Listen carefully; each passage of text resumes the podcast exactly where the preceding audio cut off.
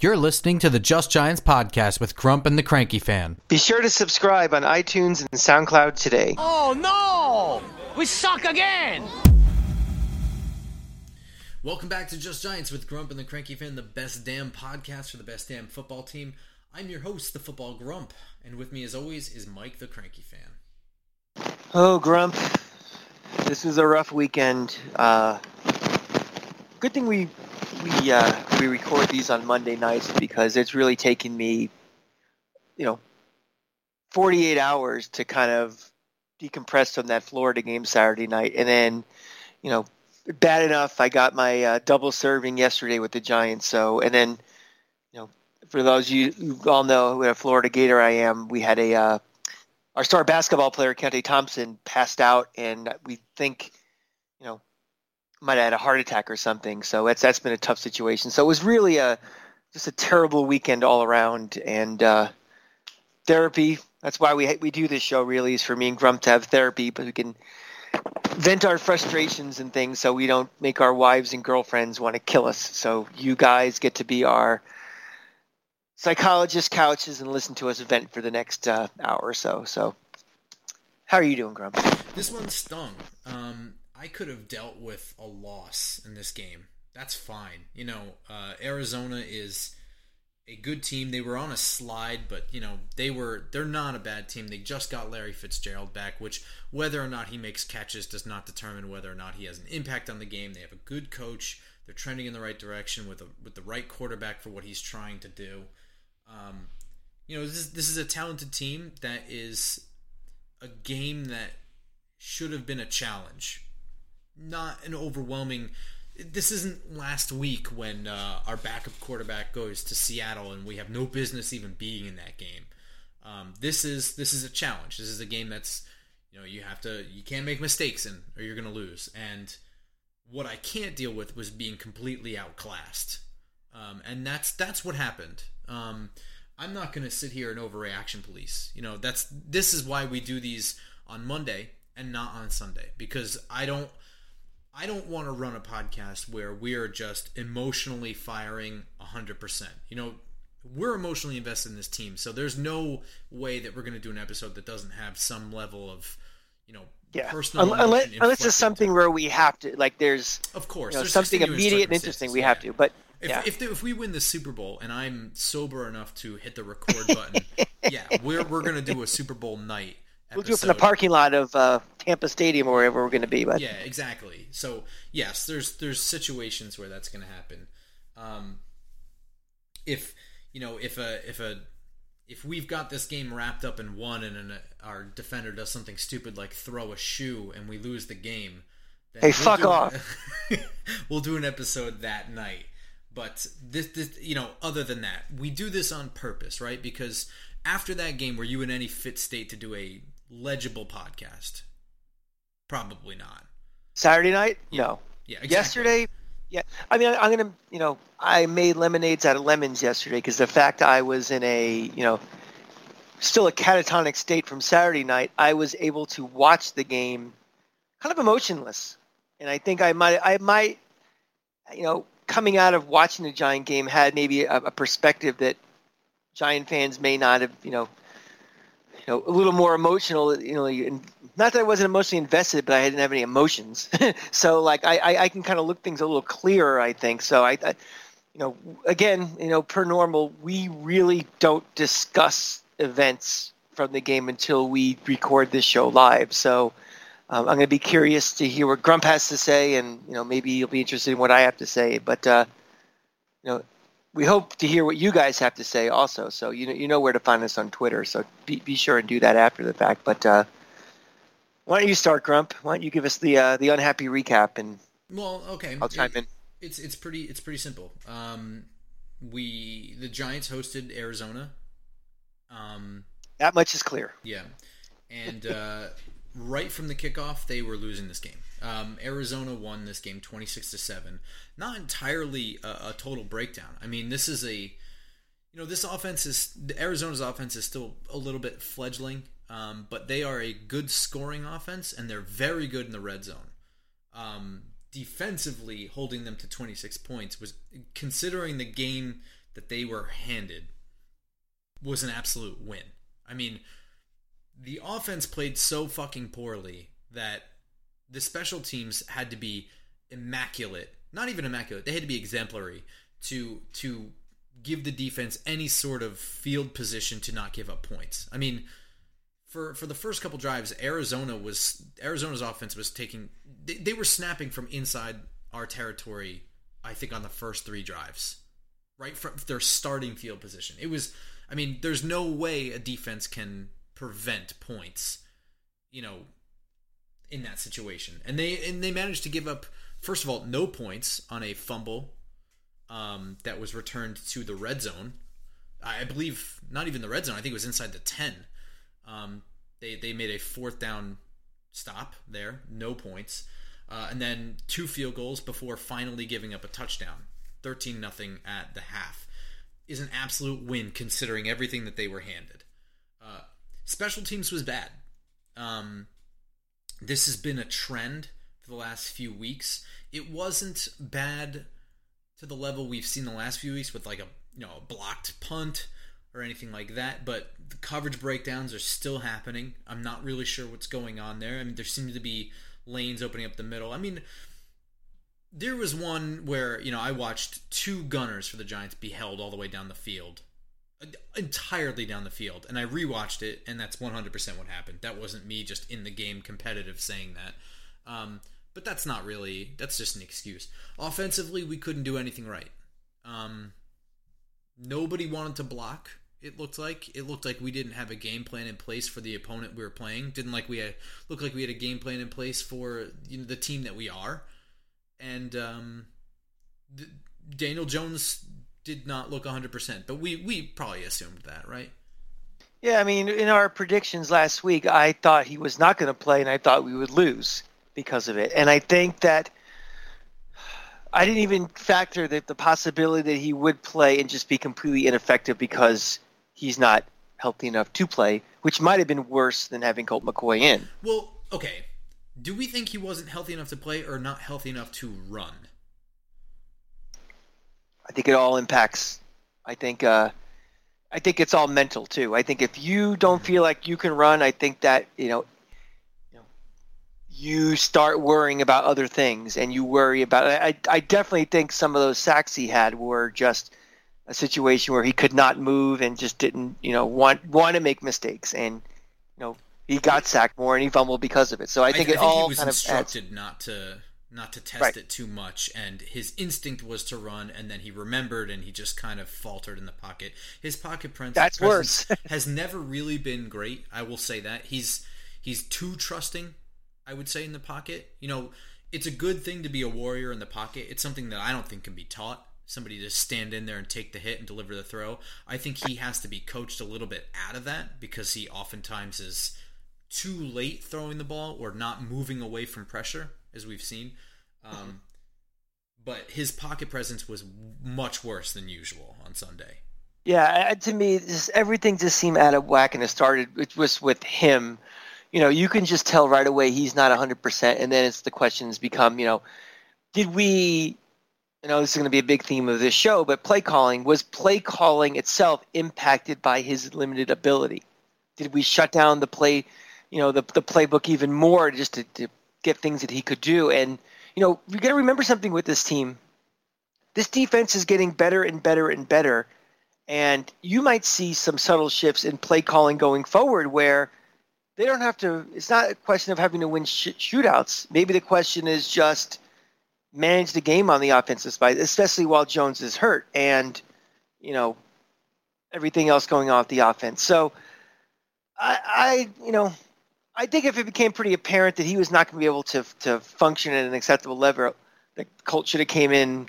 Not that he's a better chance to win, but more so just a better chance to execute the offense. I mean, I think people were jumping really quickly.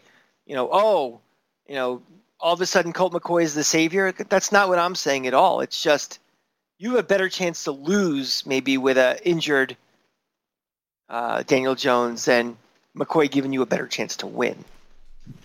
You know, in rewatching it, I, I think the playbook was slightly affected we did still run some RPOs in which I don't think Daniel Jones was instructed to read anything. I think it's just the same look, and he just hands it off no matter what the call Right. is. Um, but you know, those were kept in. I think we ran two to three of those, which we normally run more than that. I would say we run like five. But you know something? I'll still call that a play call. I mean, it's still a decision where his legs are reliant on. You know, even for yeah, yeah, I think the play calling is pretty much what it's been all year. Um, uh, the last few weeks, uh, I'll say, like maybe the last month and a half. It looked Okay. the same to me. Um, in what we've been doing. Uh, that said, I think that's a problem. I think the play calling in not not even necessarily the play calling. It's play design that I'm not understanding, and I haven't understood, and it's not gotten better. Um, Well, let let's uh, let's get into it then So- because so this this look- is the uh, look, this I'm is gonna- the hot button topic. I'm gonna go. throw all my farts out there right now. I I rewind. I wrote down these farts off of memory from you know from the game. Rewatched the game and came away the same way. The three Okay. farts, uh, and, this is this is gonna be 100. percent You'll you'll know exactly why this game was lost.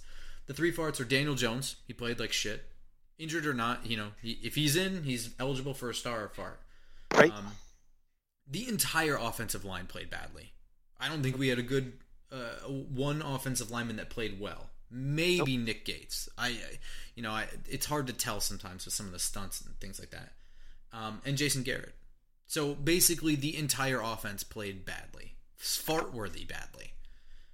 Um, you know, we we kind of touched on Daniel Jones. I don't think you'll argue with me too much, but you know, I know he's hurt. He's not playing 100, percent uh, and I'm not really interested in in how he would have played if he were 100. percent That's not really relevant. The fact is that he looked and played like shit. He seemed to have no pocket feel. The fumbling issue started coming back because of it. Because of it. Um, you know, and you know, we can discuss, you know, how much is that is on him. You know, as displayed when Colt McCoy came in, he also fumbled the ball because that's what happens when quarterbacks get hit most of the time. So that's not necessarily 100% of Daniel Jones' issue, but three times in one game at a certain point. Let me say one thing about ball.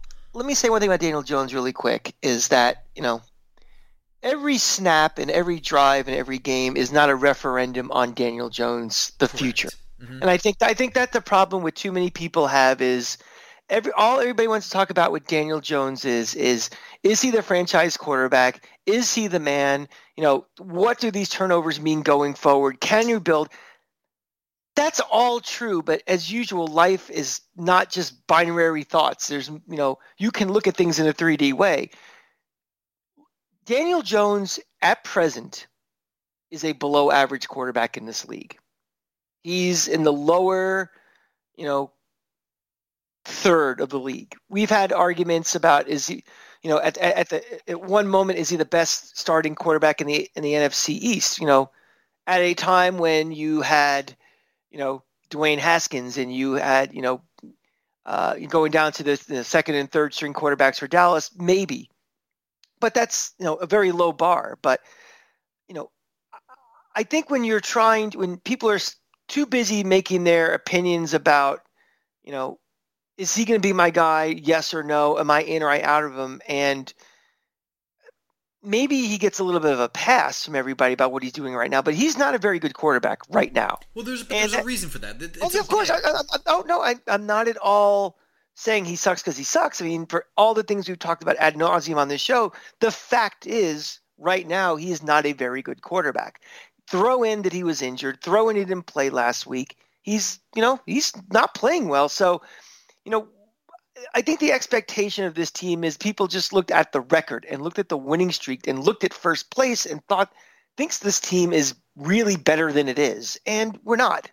We are still nothing has really changed about the trajectory of this team that where they are and what they're trying to do. They are a they're a, a below average. They're not a mediocre t- team. They're not a terrible team. They're not in the category of the Jets or Jacksonville or maybe you want to throw the Chargers in that group, whatever. But they're better than that. But it's still a pretty bad team. A bad team is getting better, but still a pretty bad team.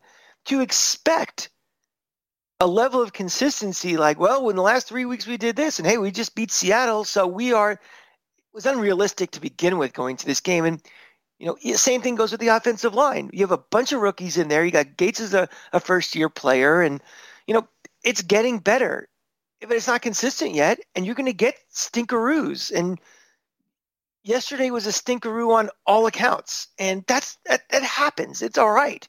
I mean, I, it doesn't mean anything as far as you know. It hurts obviously this year if we you know we want to win a division. That sure that's a problem, but what does it mean about the you know the medium term of this team or anything? Really, not much. It's a growing pain, and you know we're going to talk about Jason Garrett a lot next about what what his role is, and I, I think that you know we're overreacting to just what this team is as opposed to just an underachievement of something and I don't know. That's just kind of way I, I, I, took away from, from Daniel Jones and kind of just as, a, as the club as a whole.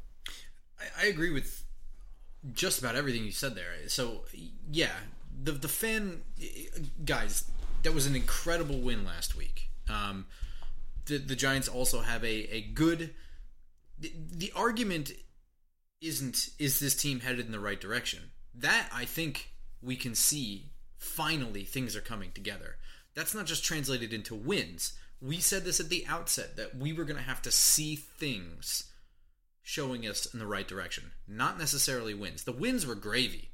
Um, you know, and it yeah. felt good to get wins. So I understand. Mm-hmm. First of all, I understand the emotional reaction to this and whatever. But the fact is, is that this team isn't head and shoulders above, you know, the rest of the league just because they went on a four game winning streak and because they beat Seattle. You know, Seattle was stunned a little bit. Seattle was outclassed. Seattle was also outcoached. This this league is like that now. I mean, yeah. nobody. First of all, there are no great teams this year. There are no teams that are like Kansas City's.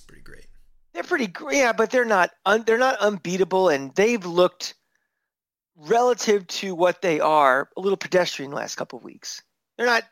They're not firing at all cylinders. But there are no Alabamas in the NFL right now. There are no, you know, super super elite dynasty level teams right now. And the way this league has been over the last X amount of years is bad teams sometimes beat good teams and it's unexplainable. That if that wasn't the case, everybody would win their survivor pool. But guess what? Sometimes a bad team beats a good team and we you know, we were fortunate that we were on that side where, you know, a bad team beat a good team last week with Seattle. We also were on the side where a completely banged up San Francisco came in and beat the shit out of us when we should have won that game too. So this is a very tough league on a week by week basis to, to assume anything. You know, it, over 16 games, it all kind of sorts out. But just because something happened, it's kind of an anomaly. Don't make that as the rule. I mean, oh, look, what happened in Seattle wasn't an anomaly. It was an amalgamation of, uh, you know, several weeks of heading in the right direction, good coaching, good game planning, and, and good execution. Straight up, I mean, it was was good execution. So it's it's not completely by chance, and that's not what you're saying. It's it's not what I'm saying. It, that that's not really what happened there, but it doesn't change the fact that this is a team that, in order to win any game, has to be functioning at a very high level for what they are. It right. just is what it is. And that's not going to happen every single week. And that's going to bring me right into Jason Garrett. Now, forget Jason Garrett for just a second. Let's just talk about the offense. The last few weeks, I mean, this whole year, in order for us to win games, to score points, not even win games, to score points, everything has to be perfect. The defense has to be perfect the offensive line has to be immaculate. You know, the throws have to be on the money. Uh, and there's a reason for that. I don't doubt that there's some level of a bridged playbook for this team. There's no offseason. You have a young quarterback coming into a new offense. You have an offensive line that's full of rookies. So I know that you don't want Daniel Jones taking seven step drops and exposing himself, especially when this is a young quarterback that you know has talent, but also seems to have some turnover issues, and you want to get him into a rhythm of confidence and just kind of work out those fumbling issues, those turnover issues, and you know maybe quick hitters and and leaning on the running game is um, a way to do that. Maybe it is, maybe it isn't. Uh, so I get that. But what I don't understand are plays where all five receivers, all five receivers are running three yard routes. That is not a play that should exist in any playbook, regardless of abridged high school, college, NFL, otherwise. And yet I see it every week. And I don't it's not surprising. I mean, we have too many receivers sitting on on short routes and I think it's part of the reason why this offense sucks nuts. Now onto the play calling part of it, the, the construction of this team is it's a rebuilding team. There are finally pieces in place, foundational pieces that allow us to be competitive. It does not allow Daniel Jones to be Patrick Mahomes. And that's fine. That's not where we're at yet. This offense is not a high flyer because, you know, we threw out everything and started over. This whole offensive line is different than when it was when when Dave Gettleman got here.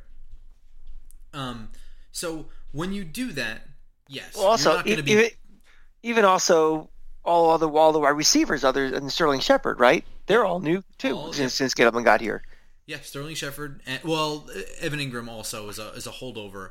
Yeah, I, I was saying wide receiver specifically. Yeah, but but to your point, yeah, um, and so so of course, right? I don't have a problem with having an offense that leans on the running game. I know some people do, and and you know, chunk plays lead to points and all that stuff. That's not how this team is constructed right now.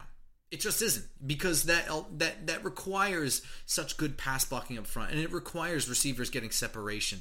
And, and you know we haven't put all those pieces together yet, and that's fine. But if that's your construction, where you need to lean on the running game. Whether that's by design to, to protect Daniel Jones and allow him to develop, or if it's just by accident, that just is the construction of this team. Well, it's also it's, well, it's constructed to have a superstar running back too, who's not uh, there. I, I imagine that it's more than just to protect Jones. I do believe that it was constructed on purpose to establish a running game, et cetera, et cetera, et cetera. But it's not even worth arguing about because the fact is that's how it's constructed right now. This team right now is a run first, pass second offense. That's fine why the fuck aren't we running first until it's third quarter?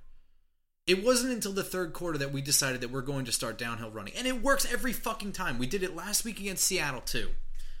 You know, it wasn't until then, oh, oh yeah, we get 5 yards a pop when we run because that's what this team is good at. I'm not saying it's the way you should design an offense in 2020. I'm not even trying to have that debate. That's not the point. You know, if you want to have that debate, then that's not a game by game debate. That's a year by year debate, and you can have that with somebody else. I'm going to use the exact same answer to that question, the exact same opposite answer that I'm talking about with Florida, where Florida is has such a good offense. What they should be doing is doing what they do best and let the defense worry about it. I think what we're doing here is really the opposite and probably makes because we're not that good I think we are worrying too much about what we think the defense will do to stop us, and they're trying to, you know, yeah, think. And I, and I think they're worrying too much about defensive scheme and stuff, and trying to out coach them, and the result is themselves. Right, right. And I think that's what the problem is, and not. But I think that's also. I think that's because of a trust level of what we have too. Yeah, I think there are two problems. I think you're right. I think that we're worried too much about what the defense does and not our team isn't dynamic enough to adjust our whole game plan and our whole roster construction to what defense we're up. You know, obviously you take all those things into account, but and we're also not good enough to say stop us. Here we are. Yeah. So well, yeah. and I think there that fear of, of that statement, I think, is what the coaches are overcoaching too much for, and I think that's our problem right now. I think if I think if we have more talent, if, if the offensive line gets more experience and starts doing a more consistent, better job, we get some better, you know, better talent, you know, at the skill positions. You know, Barkley comes back, Jones is another year. I don't think you see as much of this condensedness and worrying about, you know, what the defense is doing and how they're scheming against us and their play calling, and we dictate more. And I, I think that's, I think that's the, the the brunt of all this right now. And I think any offensive coordinator would kind of do that. I mean, they're the ones who know our talent more than anybody. They're the ones who watch more film on the opponent than anybody out there too, and I think that's what they're doing. And well, I mean, I'm not going to argue with that, but so I think there is some level of play calling issue, though. I mean, if we're at the, the point where we're a run first team, then run first. That's who we are right now. I can't mm-hmm. change that, and you can't change that midseason. Dave Gettleman can't change that midseason. It just that's what we're constructed as. So why are we waiting until the third quarter every week to be? Oh yeah, I guess we should go back to this. Like that's what we do. That's got to be what we do because it's what we're best at. And if know you what? are, be it. Is Yeah, you're saying? Exactly what you're saying. Yeah. Daniel Jones is a downfield thrower. I know that you want to protect him and, and, and all that other stuff, but he is a downfield shot taker. He is pretty close to what Eli Manning is in terms of mentality and game. I mean, he is not Eli Manning coming out of college. That's that is I will never make that point to you, but as a thrower, that's what he wants to do, and that's what he's good at. He is an accurate thrower, and he likes to throw downfield. We need, if you want to throw, you need to have more routes running downfield. Even there was one play that was, uh, I want to say, the fourth quarter, where we were backed up. Uh, with, a, with I think Daniel Jones was taking the snap in the end zone, so that far back, and uh, I think it was like third and 15, and he connected on Sterling Shepard about 20 yards downfield. Even on that play, I look at it, I'm like, what the hell is this route design? Because you have guys running downfield, and Sterling Shepard and Golden Tate are five yards away from each other. Normally, I would say one of these receivers fucked something up. But I can't say that when it happens every single week, and all three of our receivers are veterans. These are not rookies. These are not guys coming in with no practice. They're not coming up as third and fourth string, and they're coming in because of an injury. Every week, our three veteran receivers are running routes where they're on top of each other. And I am surprised that the turnover margin is not bad this year. I mean, it should be terrible. We are throwing way too many, and it, this was my concern with the Seattle game, wasn't it? And that we mm-hmm. we throw too many short fucking passes. All defenders are sitting on those routes; they're waiting for it. We never run a double off of it. We never show all these short passes and then run a double move off of it, where you you know maybe you're setting something up. I, I you know I'm trying Well, to I- I- understand. I'm not well, even I- I'm guess- not trying to attack Garrett, but I don't understand this playbook, and I'm not seeing anything. I'm trying to keep an open mind and not be overreactive to what I'm seeing, but I'm not seeing anything to defend what I'm seeing. Well, I so- guess you know the question is what changed from the play calling in Dallas, or has anything changed? Is this what basically they did in Dallas? You know, it's hard to say. It was a long time ago that Jason Garrett did the play design and play calling in Dallas. But, you know, at the time, for starters, the first thing that jumps off is that you have Tony Romo. You know, Well, there Giants you fans go. love to shit on Tony Romo, but Tony Romo is not only a good downfield thrower, he's a smart quarterback. He likes to take take chances, and more than anything, he was very good at navigating pockets. I mean, he knew every escape route possible from the pocket. He knew how to extend plays like like Brett Favre. I mean, really, he was on that level in terms of maneuvering pockets and getting out of trouble.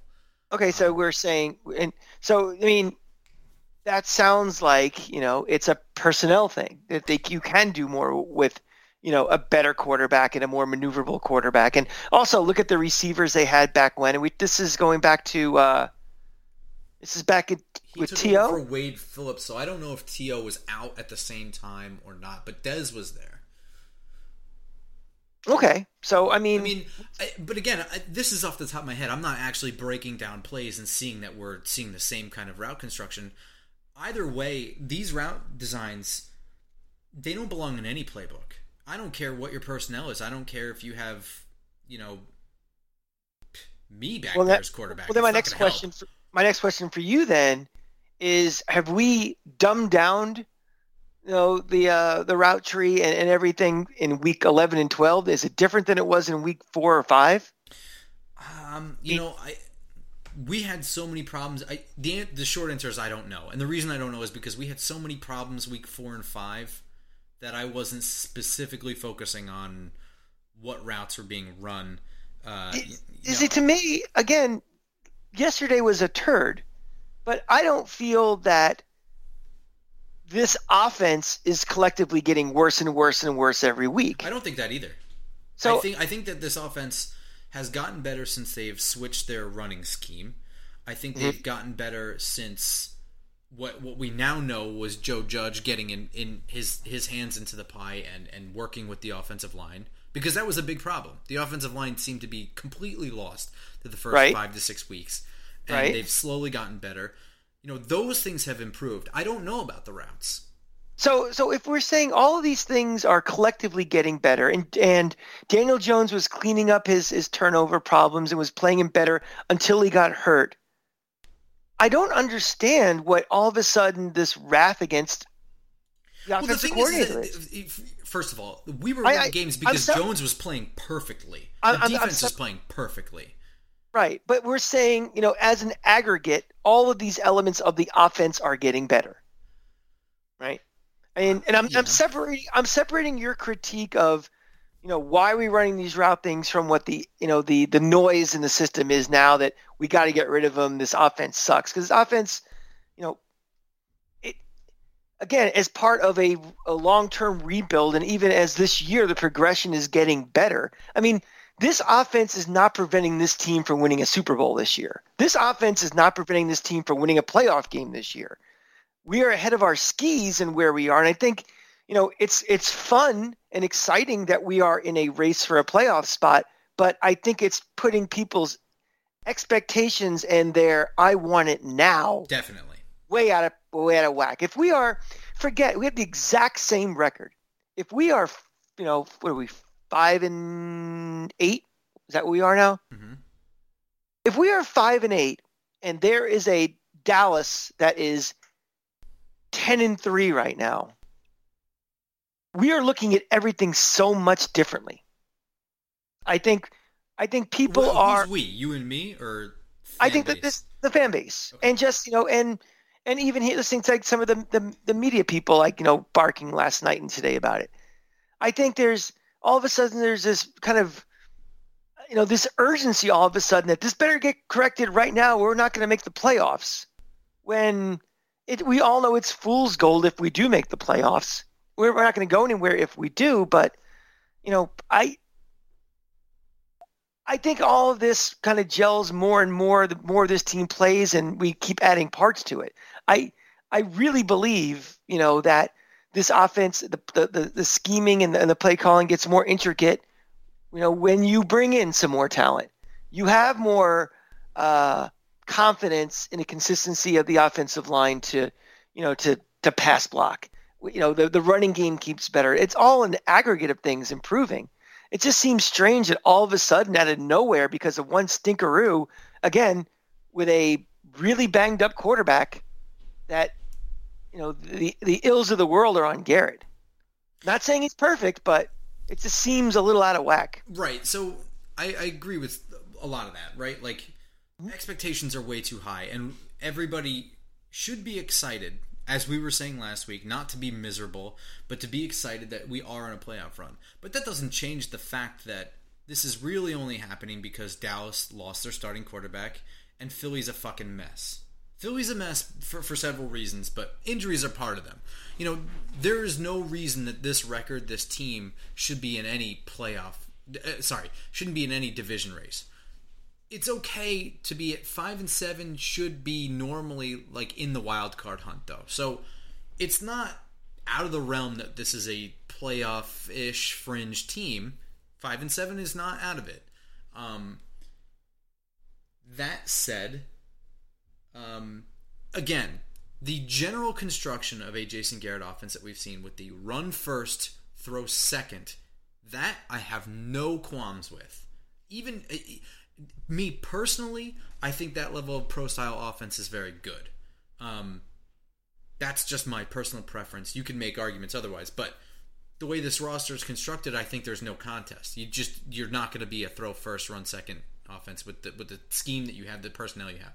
But there is a huge difference between the general idea of what you're trying to do and what you've actually done. You know, there are not. We saw that the touchdown, the only touchdown, the only even threat of a score that the offense mustered on Sunday happened in part because there was a big downfield pass. There's not enough of that. And that's what Daniel Jones is very good at.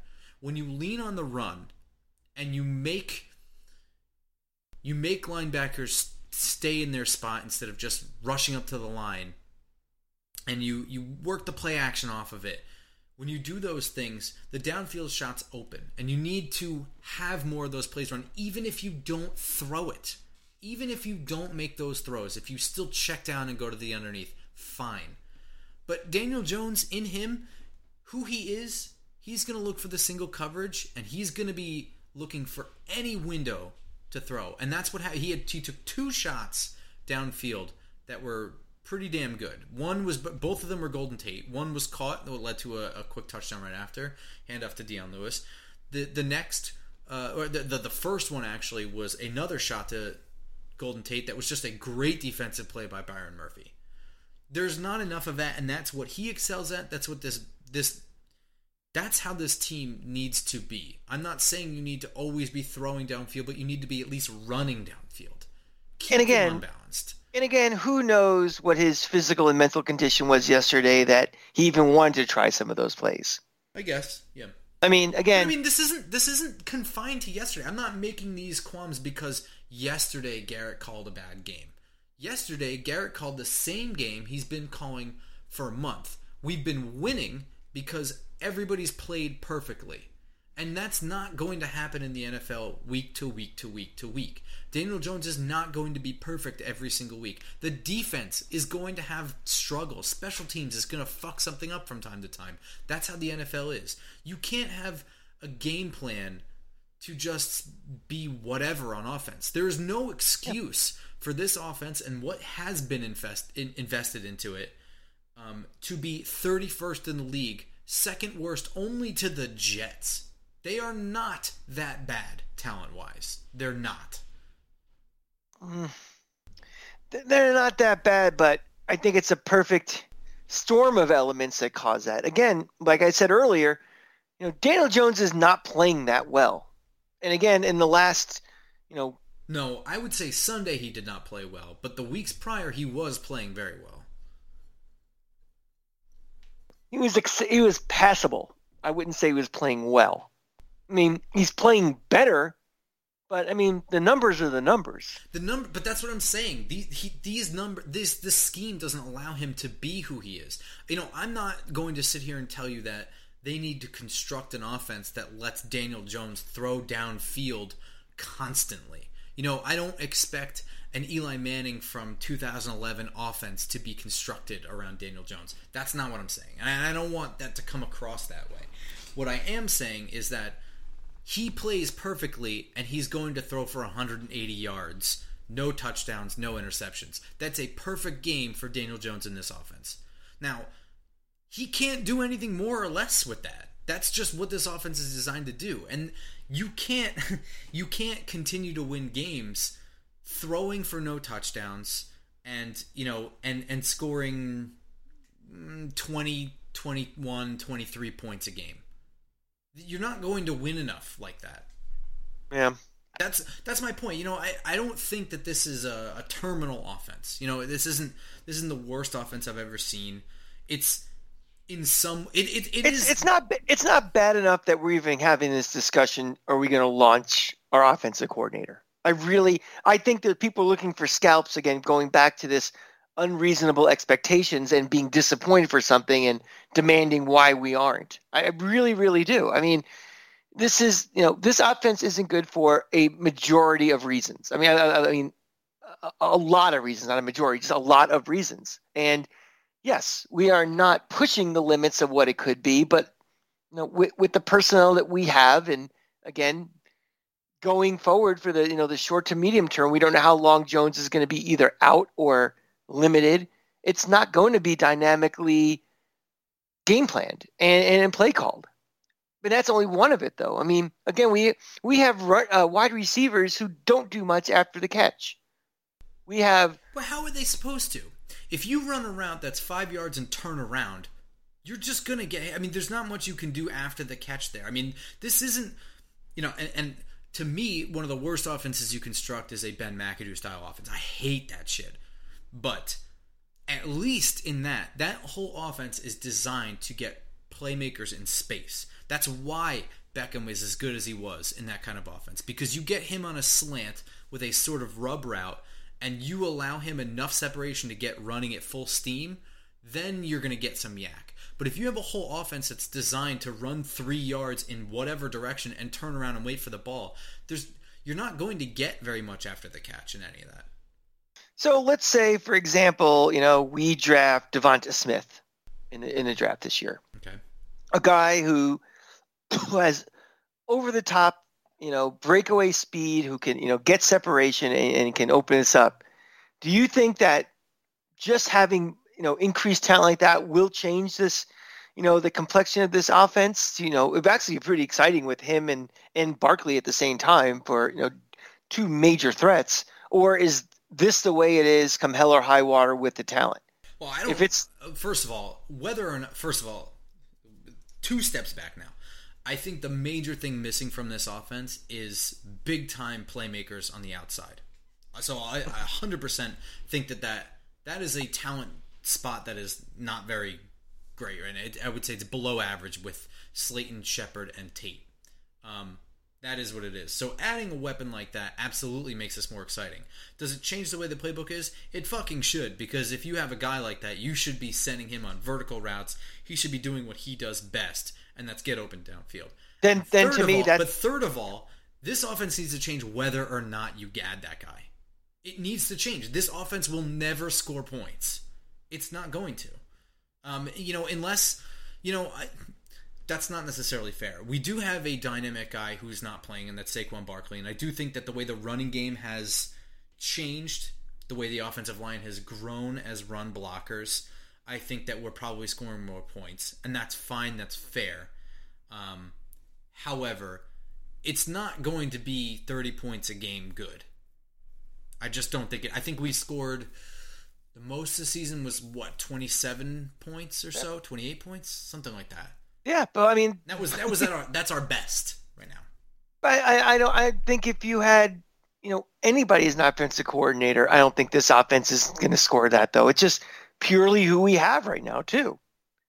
I I- mean, again, I think if you fill this this roster up with three Odell Beckhams, two Zach Ertzes, and uh, you know Saquon Barkley and Ezekiel Elliott in the backfield, I think I still think you're not scoring very much. It's just the way the offense is designed. Well, Now, again, well, again, if you're changing, If the you design- have that, if we have that kind of talent, we we're have we're trying to run that offense. That offense coordinator is fired in week two. But the, okay, so yeah, Yeah. D- does the chain d- does adding talent change the way the the plays are designed? I fucking hope so. It should. Well, that- but again, yeah. this this offense doesn't belong in any playbook. Not I'm sorry, not the whole offense. There are plays, there are drives. I see things that are like this is how it's supposed to be. And that first drive coming out at halftime, we were on defense. We kicked off first, but the the first drive where the offense got the ball, that was one of them. And it was called perfectly. The play designs were, were right. I don't know why that. And to its credit, the first drive of the game, which is usually very very scripted, uh, wasn't bad either. But we get into these weird modes where we're just we're only throwing for three yards. We we we run the ball sometimes. I just I don't know. We are a thing. Just be that thing. You know. Yeah. And and I, I don't I don't get it. I don't understand. And you know when they just be themselves, they get yards, and yards lead to points. So I I don't. I just I'm don't really I, I I hear 100% what you're saying, but to me, I just think the overriding thing is it's a wait and see. I mean, first of all, launching him right now, I mean, he is not the reason why this team isn't better. Honestly, what if if we are more of a you know an an open playbook and you know and more vertical and more that you know I, I don't know what that translates to as far as wins and losses, and I think that's the main reason why people are frustrated. Wins and losses at the end of the day. Again, I think it's I think yes, that's not why I'm so- frustrated. yeah. I, I, why you're not, but I think why the majority, why this is even a thing, a Mhm. Jason Garrett thing. If we would not be talking about Jason Garrett if this wasn't a thing. I'm sure we would say, you know, it's kind of interesting what we're doing, but it wouldn't be as a level of we, we know we spent now 15, 20 minutes talking about, you know, stating our cases to keep a guy. Mhm. You know, it's like, why are we even having this conversation right now? It really, you know, I, I don't know what it would based on the talent we have, I don't know what that incremental change would be, other than that's the type of offense we want to build, and it's gonna be, it's a chicken and the egg thing. Do we want to build an offense going forward based around the principles of what Jason Garrett is running, which is probably heavily influenced by Joe Judge, or do we want to be something else? And then do we get players around that? So that's a more of a existential question, really, than a Jason Garrett question. And, and Giants fans aren't going to want to hear this, but I think that the best offense for Daniel Jones, and one of the best offenses I had seen, was a run first, pass second kind of offense, and that was Kevin Gilbride's offense. I actually think that that offense was perfect. I know the Kevin Kill drive was a whole thing, and I'm sure there's some analytical statistics that tell me why it's bad and all, and all of that, but we never had a Saquon Barkley. I mean, as much as we had, you know, the Tiki Barbers of the world, and Right. you know, going forward after, none of those, you know, none of any of those running backs we had, any of the Thunder and Lightnings or anything, were the weapon that, That- Saquon Barkley that's, is. That's very true. And on top of it, I think the the big problem with Gilbride's offense was that it was so complicated that everybody had to be a goddamn genius, and that's that's fine, except that maybe now you're not getting players players that are extremely athletic and very valuable. Maybe they're not seeing playing time because they're always fucking up, or maybe you're not even drafting them and you're taking subpar athletes because they're smarter and they understood it. You know, we, it, I- I don't remember the specifics of it, but it was something like three fucking route combinations were all possible coming out of the huddle, depending on the uh, the audibles. But there were also like three plays called in the huddle based on the way the defensive alignment. It was very complicated. So you had like nine different route combinations at any given time, and there's a very uh, I don't know if it's very famous actually, but but I remember there was an interview that Plaxico Burress was giving about the Super Bowl uh, in, in a moment where Steve Smith made a who was a rookie that year, granted, but made a very important catch on third down, and he said that like people don't know this, but right before the ball snapped, he turned to me and asked me what the play was at the line before me. He and he said he was notorious for that. So that was one of the better receivers that we had at the time, and and going forward through, um, that that just didn't you know grasp that offense. So I thought that was very interesting. But So, so the bottom line is really the discussion about um, Jason Garrett and what his ultimate future is going to be is dependent on other things. It's 100%. depend. It's dependent on number one, what is the commitment to Daniel Jones? Number two, based on that commitment, what type of offense do we want to be and what do we want to build around? correct. Then it goes to pretty much, okay, we're committing to this guy. We think he's the guy who can build that offense to make it work. We'll get the players around to make it happen. We don't have a 100% commitment to Daniel Jones just yet. I mean, we're we're feeling him out. This is only his what 40th game he's played, Fortieth. if that, less than that. don't think it's been. I think it's. He missed three games last last year and one game this year. Oh no, so we're talking 30. Something like that. So, something like that. I mean, it's pretty low. So, I mean, there's no commitments yet of you know is he really the future or something. We're we're we're feeling him out, and we are still in roster construction on on you know, especially on the offense, especially in the skill positions. I mean, we don't know what we're doing with Evan Engram yet.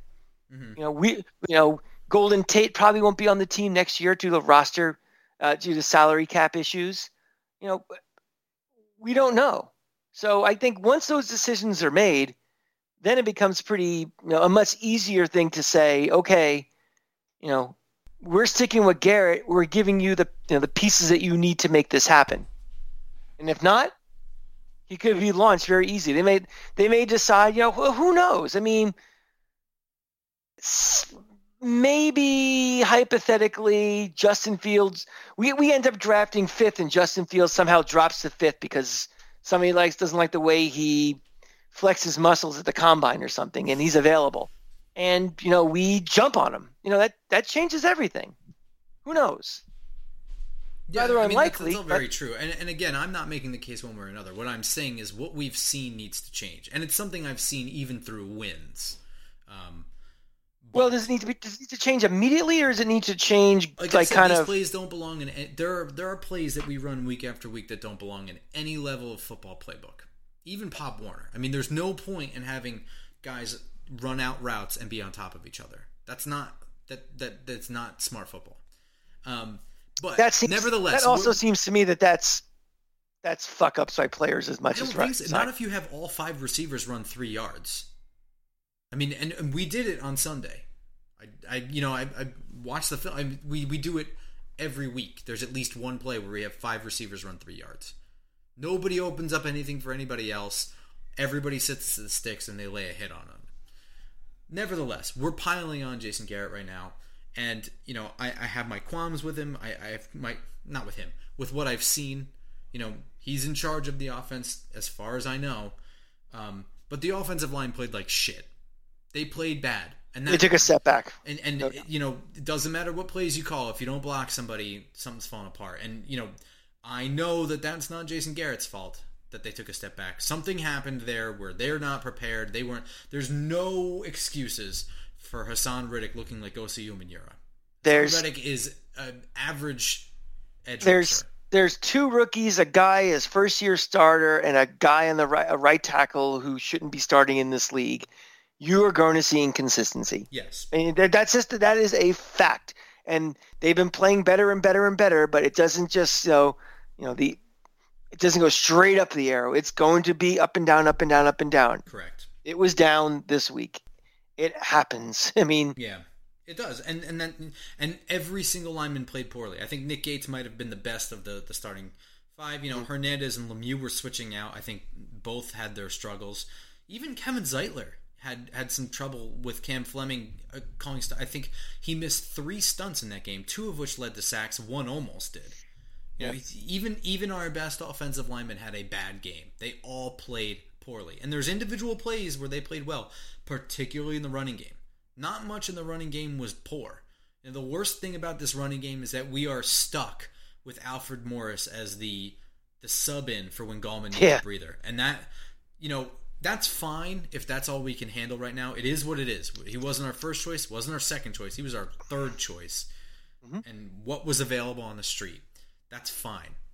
But this idea of splitting drives between Gallman and Alfred Morris, that's got to stop. yeah. I don't I don't care what successes he had in other games. Even in those games, he looked like a corpse running behind the line. You show me a, a, a play where Alfred Morris runs for four yards, and I'll show you that same play where Wayne Gallman runs for five or six. There's, I mean, there, I, that's just the Yeah. way it is, right? We mm-hmm. agree that any play where Alfred Morris runs for a couple yards, Gallman's going to get you a couple more.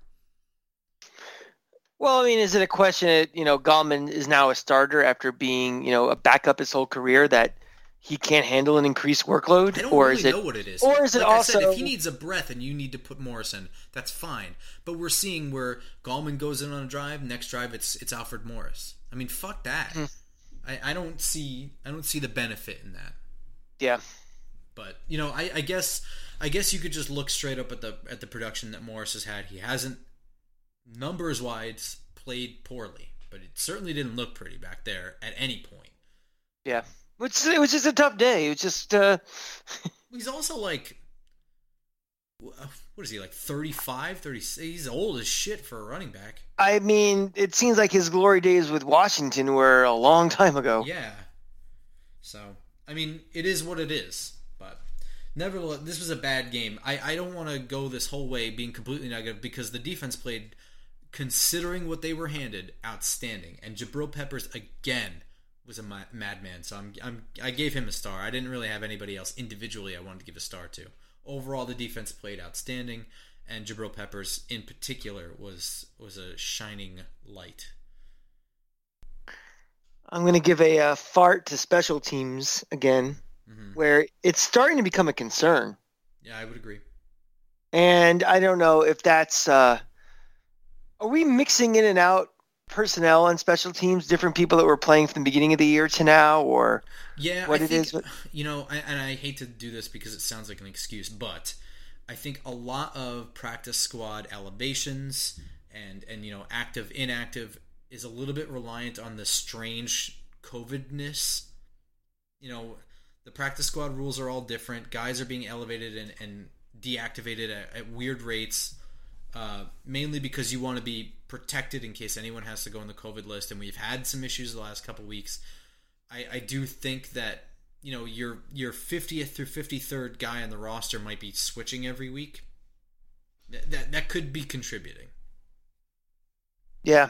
Um, you know, it's just when you're uh, when you're allowing, you know, this is a, a team where limited offense we have, and you know, and defense is playing close to the vest. We we can't afford to be giving up more field position on punt returns and things, and uh, you know, it's it's it's starting to creep into be more and more of a problem. So it needs to be addressed. And again, with Judge and his background, I feel that it will be addressed, but it's something that's on my radar every week now. Yeah, yeah, and I, I didn't think it would be given the way they were playing earlier this year, and mm-hmm. you know just the attention to detail that we saw with Joe Judge. But yeah, I agree. the The special teams special teams is part of the reason why the defense had to play as hard as they did. It wasn't all the offense. Special teams also played poorly. Mm-hmm. And also, you know, Arizona's better than us too. I mean, you know, they were they're a fringy playoff team, a legitimate fringy playoff team. They have a very and, good secondary, and they have a they have a quarterback that is very very shifty and very you know he's a you know he may not be the greatest you know passer in the world, but he's not going to have many negative plays because he is very quick and hard to get down. So he's going to give you trouble. He's he's if you're not a disciplined defense, he's going to make you look bad. And uh, you know, for the most part, I think they did pretty well. I thought so. Yeah. Yeah. So to lose to a team like Arizona is it's not you know it's not like yeah. how could you lose to LSU or that bad? It's you know like, well that's a pretty good team. Yeah, like I said, I could have handled losing this game. What what I struggled with was how badly they played. Um, offensively and special teams wise, they played very badly. Um, but if they had played what we saw, say two weeks ago, you know, against Cincinnati, maybe maybe even further back against Philadelphia, I think, mm-hmm. right? Um, yeah. And they, and they just they just lost. You know, I, I would feel better about it, but it, this was a clear step backwards this week. Not just score wise, not just result wise you know, the, well, the proof was in the pudding this week. Well, the one thing I can say, you know, to everybody so they don't jump off the ledge this week is let's see if it's just a a result of, you know, a team that's going to be inconsistent and lay a turd, or is this the beginning of a trend? Yeah. And 2020 in general is not a jump off the ledge year. Yeah, yeah. And also keep in mind too who we're playing the next couple of weeks. We are playing some good teams. We are playing Baltimore. We're playing Cleveland we're playing good teams coming up. Mm-hmm. So again, if you you know if the level of play isn't as good as we saw those previous four weeks, and we lose these next two games, and we're in a three-game losing streak, remember who you know we're not have the benefit of playing Washington again, or, or, or you know some of these shitty teams. We're playing playoff level competition. Yep, and we will have a preview episode for next week's game. It's a Sunday night game against uh, the Cleveland Browns. Unfortunate that we couldn't attend this one because this would have been an exciting one to be at. But uh, yeah. it, it also saved me from listening to Al Michaels say "doink" and other dumbass shit. Um, well, you might you might get uh you might get Tirico. Oh, I hope so. I mean, he, he did the game last week with uh with um Collinsworth. Yeah. Well, either way, um, we will have that preview episode for you Friday morning. Uh, so be sure to follow this podcast on iTunes, SoundCloud, Google Play, Spotify, wherever. Um, subscribe to it there for free, and all these episodes will be right there waiting for you every Friday morning and Tuesday morning. And in the interim, you can follow me on Twitter at football underscore grump.